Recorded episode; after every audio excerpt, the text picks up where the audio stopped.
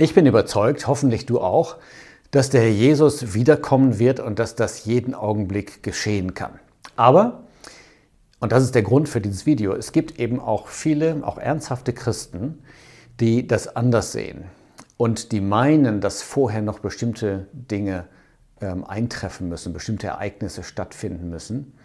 Und deshalb möchte ich auf einige Gegenargumente eingehen gegen die Lehre von der unmittelbaren Erwartung der Entrückung. Die Engländer haben dafür einen, einen prägnanteren Ausdruck, ja, den Pre-Trip Rapture, also die Entrückung vor der Drangsal. Und ich möchte jetzt acht Gegenargumente durchgehen, die man öfter hört. Das erste Argument nur ganz kurz, das heißt schon vorbei. Das sind die sogenannten Präteristen. Und die sagen, man braucht nicht auf das Kommen des Herrn Jesus zu warten, denn er ist längst gekommen. Ja, wie das denn? Ja, sagen Sie, wenn man Stellen von der Entrückung zeigt zum Beispiel, dann sagen Sie, das meint einfach, dass wir durch den Tod zum Herrn Jesus gehen. Dazu sage ich nur Entschuldigung, aber da steht das Gegenteil. Da steht, er kommt zu uns. Und das Neue Testament unterscheidet, kontrastiert sogar oft diese beiden Dinge. Auf der einen Seite sein Kommen, um uns zu holen, und auf der anderen Seite das in den Tod gehen, das für manche Gläubige eben auch noch eintritt, eingetreten ist. Ähm, zum Beispiel ähm, 1. Thessalonicher 4, ganz klar, da sind die Entschlafenen und da sind wir die Lebenden. Das wird unterschieden. Wenn man den Präteristen Stellen zeigt, die von der Erscheinung in Macht und Herrlichkeit sprechen, dann sagen sie ja, das ist auch schon geschehen. Wenn man sagt, ja wann denn, heißt es ja 70 nach Christus. Da kam nämlich Titus, der römische Feldherr, da wurde Jerusalem ähm, eingenommen und da wurde Israel besiegt. Das war das Gericht, so sagt man, das der Jesus angekündigt hatte. Dazu kann ich nur sagen, äh, was der Jesus wirklich gesagt hat, in Matthäus 24 zum Beispiel, ist etwas ganz anderes. Sie werden das Zeichen des Sohnes des Menschen am Himmel sehen. Die Stämme des Landes werden wehklagen. Und dann in Vers 30 am Ende dann werden sie den Sohn des Menschen kommen sehen auf den Wolken des Himmels mit Macht und großer Herrlichkeit. Da kommt der Sohn des Menschen auf den Wolken, nicht ein römischer Feldherr, äh, der in Jerusalem einzieht.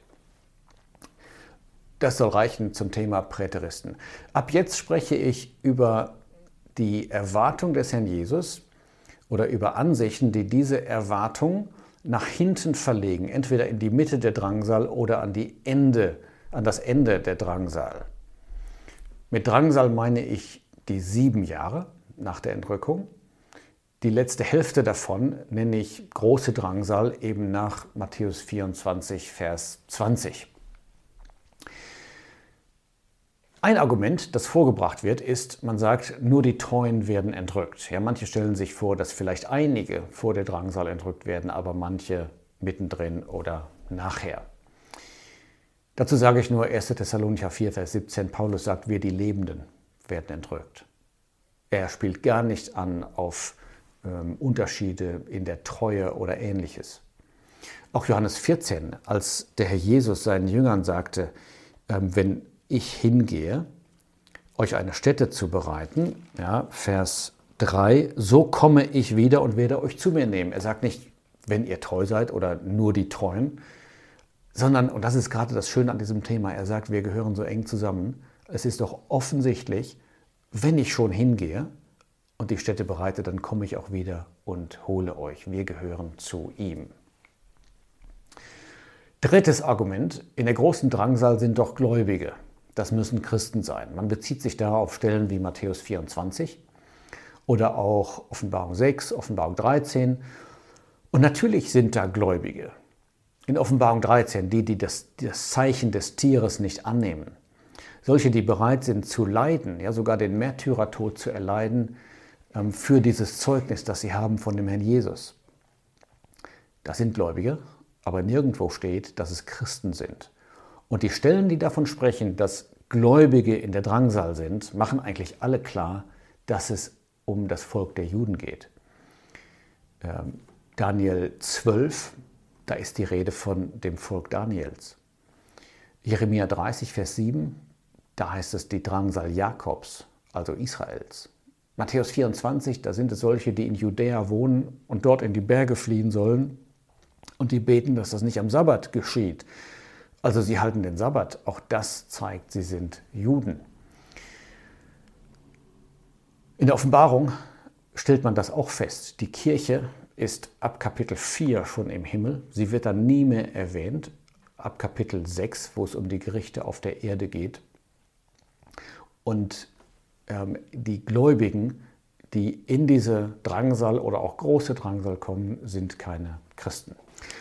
Und außerdem, wenn es wahr wäre, dass Christen die Erwartung haben, einmal durch die Drangsal zu gehen, wie wäre es dann zu erklären, dass Paulus in all seinen Briefen, auch gerade wo er über das Kommen des Herrn spricht, dass er das nie erwähnt?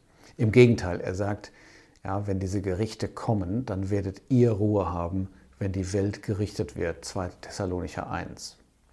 Das vierte Argument, man sagt, Christen lieben doch die Erscheinung. 2 Timotheus 4, Vers 8. Sie warten darauf, ja, nach 1. Korinther 1, da steht in Vers 7, ähm, dass wir auf die Offenbarung des Herrn Jesus warten, also sein Kommen in Herrlichkeit. Das stimmt auch. Wir warten auch darauf, aber es ist nicht das einzige ähm, Ereignis, auf das wir warten, auch nicht das nächste. Und dennoch freuen wir uns darauf, dass der Herr Jesus einmal öffentlich geehrt und anerkannt wird. Das fünfte Argument ist ganz ähnlich. In 1 Timotheus 6, da steht, dass äh, Timotheus das Gebot bewahren sollte bis zur Erscheinung. Allerdings glaube ich, niemand würde ernsthaft daraus folgern wollen, dass es wirklich heißt, wir leben bis zur Erscheinung. Das hätte ja auch auf Timotheus zutreffen müssen.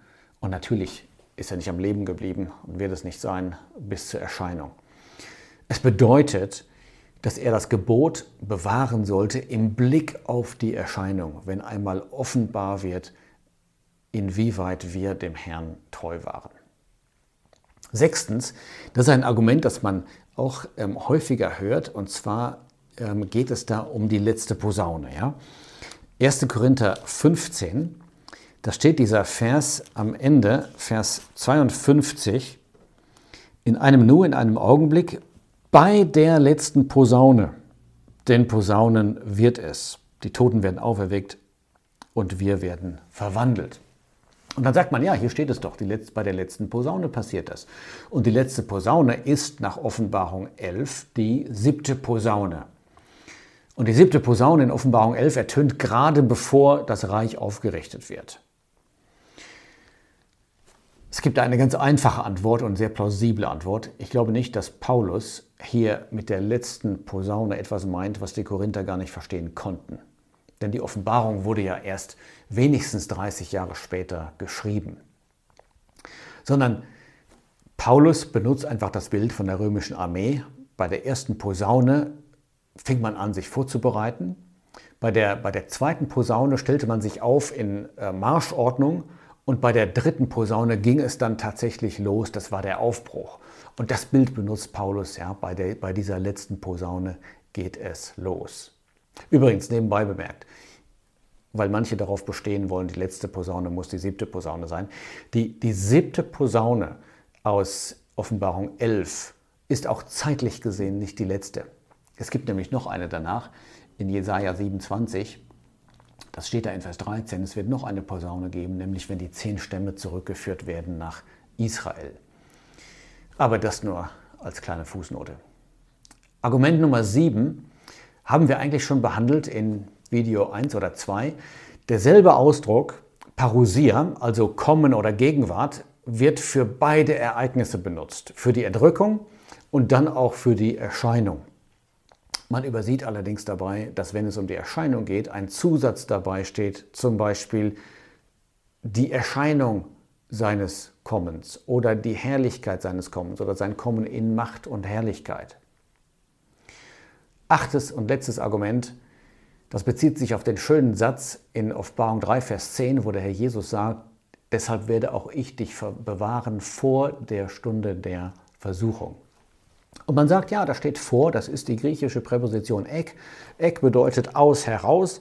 Das bedeutet, man muss erst einmal in der Drangsal gewesen sein, bevor man herausgerettet werden kann. Ja, vielleicht, wenn da stünde gerettet aus, dann könnte man das nachvollziehen, aber da steht ja bewahren. Und das funktioniert nicht. Ein Ertrinkender kann nicht aus dem Wasser bewahrt werden, nur aus dem Wasser gezogen oder gerettet werden. Und derselbe Ausdruck, ja, bewahren aus, steht in Johannes 17, Vers 15, wo der Jesus betet, ja, Vater, bewahre sie vor dem Bösen. Offensichtlich heißt das nicht, lass sie erstmal in das Böse hineinkommen und ziehe sie dann heraus, sondern es heißt, lass sie gar nicht erst da hineinkommen. Und genauso in Apostelgeschichte 15, Vers 29, da geht es um das Erstickte und um Hurerei. Und dann heißt es ja, bewahrt euch vor diesen Dingen. Offensichtlich heißt auch das nicht, dass man erst einmal da hineinkommen soll, um dann da herausgerissen zu werden.